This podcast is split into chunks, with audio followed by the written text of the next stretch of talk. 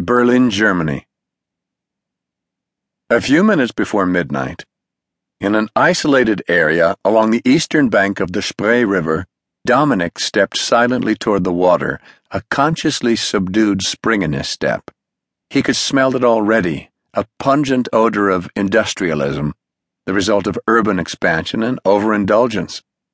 Chemicals mixed with dead fish and aquatic bird feces.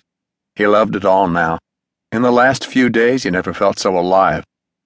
Dominic laughed inside as he thought about all the reports of climate change and environmental shock and horror. Yet the people still threw their cigarette butts, fast food wrappers, and urinated on the streets when they couldn't find a better place to relieve themselves. They drove cars like maniacs on the autobahns, spewing exhaust into the air and polluting with sound, and all of that ended up somewhere on the earth, probably in the Spree, Dominic thought.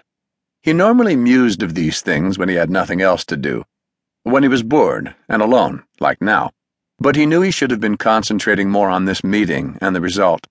It wasn't every day that a man got rich, especially a man who had struggled all of his life growing up in a small town in northern Poland. After six years in the army, he'd gone from job to job until he realized what he did best was shoot a gun.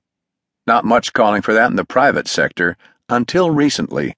One million euros was a lot of money, more than Dominic Gorski would expect to see in a lifetime, and now he'd earned this much in a few days. He loved capitalism. As he stopped at the edge of the river, a light breeze picked up, bringing more of the odor and a chill to his exposed skin. He flipped up the collar on his wool jacket and shoved his hands into his pockets, his right hand grasping the handle of his Glock 19. He'd cut out the backside of his pocket, allowing easy access to his gun. Didn't expect he'd need it, but with that kind of money, who knew? He heard the car coming before he saw it.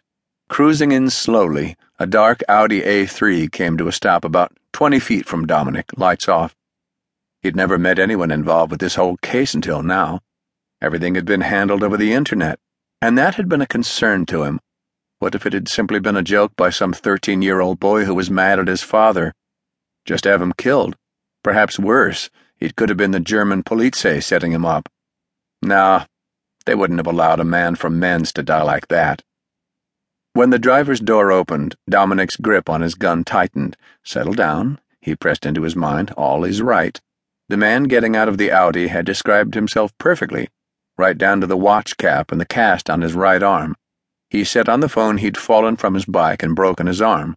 The man's left hand held a briefcase with the money. Both hands were occupied, a good sign. Letting out a deep breath, Dominic stepped forward a few feet and stopped as the man came around the front of the car. The contact smiled and in German said, Hope you didn't have to walk too far from the U-Bahn station.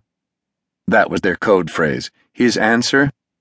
The shadows of Berlin are darker than any on earth, he said in his best German. Glad you found the spot, his contact said. I'd shake your hand for a job well done, but. He tried to raise both hands. I understand. On the phone, Dominic had tried to guess the accent of the man, and now in person he knew this one was a Russian. He'd served in the army with many Russians.